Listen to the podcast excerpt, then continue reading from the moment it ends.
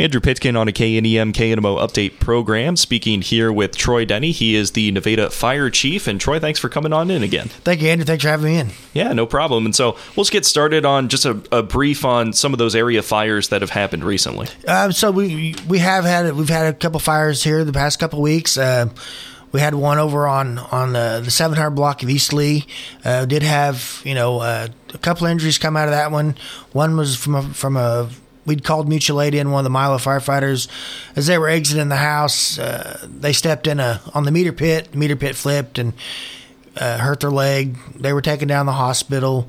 Um, as far as I know, from everything I've heard, they're doing they're doing okay. Uh, I think they went back last week, but I haven't talked to anybody you know, over the weekend haven't haven't found anything out, you know, but I think believe they're doing okay. And the other one was a uh, was one of the residents, and they just they got a little smoke inhalation. They were treated, you know, by the ambulance there on the scene, and uh, didn't require going to the hospital, but they're doing okay. So, and then we've had so then we had the fire at uh, Heritage Tractor out there, the John Deere. They'd called in said they had a fire in the ceiling, and what it was is one of their the exhaust fans in the bathroom had. Uh, shorted out and got in the ductwork and filled the bathroom full of smoke. The the workers out there thought somebody was using a a cutting torch, but then no one they couldn't find anybody, and someone went to go to the bathroom and the bathroom was full of smoke. They called us. We went out there.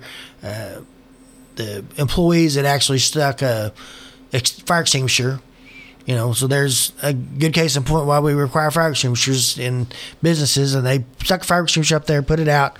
When we got out there, we just kind of we run our thermal imaging camera over it just to make sure that it didn't have there was no more no more of an incident that was going to happen. It wasn't going to burn any farther. And we set the, they set fans up. We set some fans up. Got the smoke out of the out of the shop area, and you know back back to normal. You know, got it back everything going back again and you mentioned too that 7-Eleven East Lee fire that took place. That there was smoke that you know affected a person, like you say. Um, I guess how quickly can something like that happen? Where if somebody's around smoke, how quickly can they be affected by it to the point where they can't move very well? It can happen within minutes. You know that's why. Uh, we say at night, you know, sleep with your door closed because if a fire happens outside the bedroom, just having that, you know, we put stuff on our Facebook page, you know, and there's media out there that you can look at that shows that a fire can burn burn and the smoke can be intense outside the door, but inside the bedroom you're protected. And it gives you an added, you know, maybe five, ten minutes, you know, to, to get out to get out a window or out another another exit. Um, we've had times, you know, we just we take our mask off or whatever and well, a little bit of smoke that's there, it'll affect you within seconds. You know, if you're not if you're not aware of what's going on and you stand up and you get a a, a good breath of that smoke because there is you've got gases in there that are and they're hot gases so it'll affect the lungs right off the bat so you know when, when you see a fire you you want to get out so that you're not you're not in, inhaling those those toxic gases and fumes and uh, the superheated air, and it's not going to do any damage to the lung. And with older individuals, you know, and I believe the the resident of the home was an older individual, and she had you know health issues, and those hot gases and all that stuff, it it affects you a lot quicker as well and we've talked about it before, another subject, but your calls are up again, uh, you know, just in, in, recent times, and, and really, actually, you could probably point back for the last year for how long that's taken place. So, do you know why that's continuing at this time? It's just it's just one of those things. It's just we're we're up. I mean, we're we're helping the, we're helping the ambulance. You know, we're we're getting out there more. Uh, it's just it's just the times. You know, I we over the past couple of days. Uh, over the weekend, of course, this is Monday over the weekend, you know, we've seen a, but I think a lot of it has to do with people are able to get out now. You know, they're out doing, they're not at home and they're out living life. You know, it's, it's, we're kind of getting back to some normalcy and we're not, you know, we're not getting the calls. But two, we're all seeing, you know, people are getting, you know, getting outside, doing stuff, you know, and again, they're cleaning up yards and we're, we're seeing people that are burning, you know, We've changed our policy on how late you can burn. You know, used to you could only burn till till dark. Now we've got it, you you can burn from seven in the morning till midnight. Um, and we're seeing more people that are having gatherings and get-togethers with friends coming over, and they're having uh, bonfires and burning a pit. Well, the one thing you know we ask, even though you, we don't require you to call in if you're burning in uh, a burn pit or you know one of the little yard uh, fire pits, we still like for you to call in because that way, if some call comes in, we, we, we at least have an idea. You know, all the guys we, we know the address in town, and we can kind of pinpoint. Well, we've got a someone's burned over that area.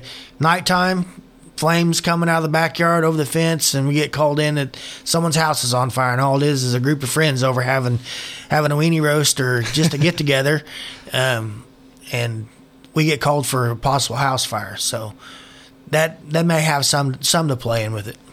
Speaking with Nevada Fire Chief Troy Denny right here on your KNEM KNMO update program, and just curious as well. I mean, with all the rain that we've had, I'm sure it's pretty safe to to burn at the, at this time. Yeah. So yeah, we're we're allowing burning. The only thing is right now the wind conditions.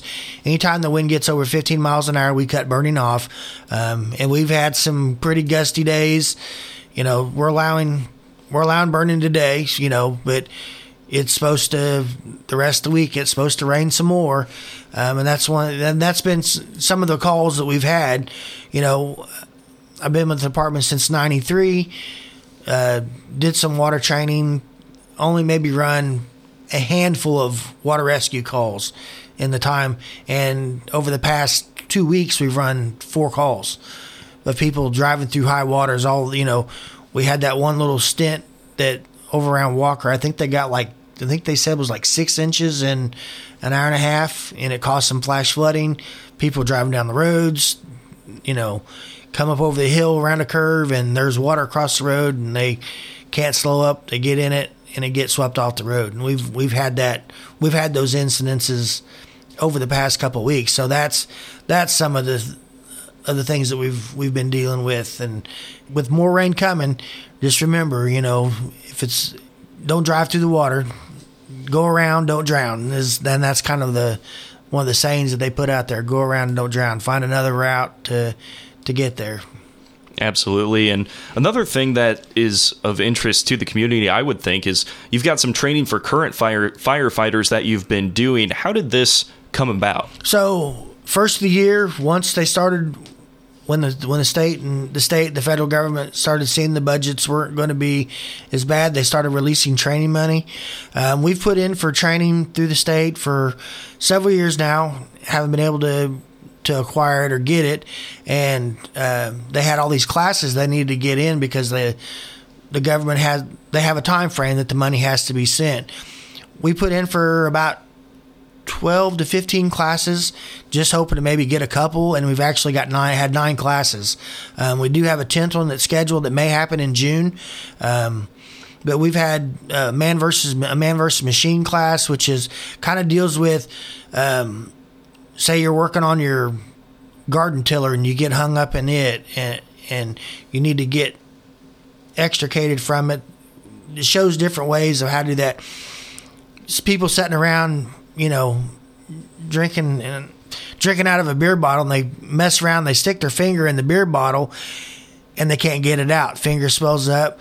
They showed us ways of how to how to do that without, you know, causing more damage to the person. Some more in you know, some more interesting ones that I I won't go into. It's just these were real life events that happened that these the the instructors that we had, these are calls that they have dealt with over the years and they've adapted and said, well, we're going to do this. We got some some old machinery and stuff that around and was able to for that. Uh, we've had the we just had last week. We had the a resident that donated a house that's probably going to be tore down. They want to know if we could ask if we could burn it down. And no, you cannot burn down a house. It's illegal. We can't use them for acquired training, and it's illegal to burn a house in the in the state of Missouri because of the environmental impact that it has on it. But we were able to go in and do some training where we cut walls. We've done it before earlier in the year for some new firefighters and other training. But this this um, group of instructors come out of St. Louis and it basically showed the guys how to do some hose deployments of when the hose is pulled off the truck, how it'll come off in a way that it doesn't it doesn't look like a spaghetti mess when you go to charge it. You don't have water backed up. The hose is laid out how it should be, and you gain access. You can put the you put the fire out quicker. So we, we've had that.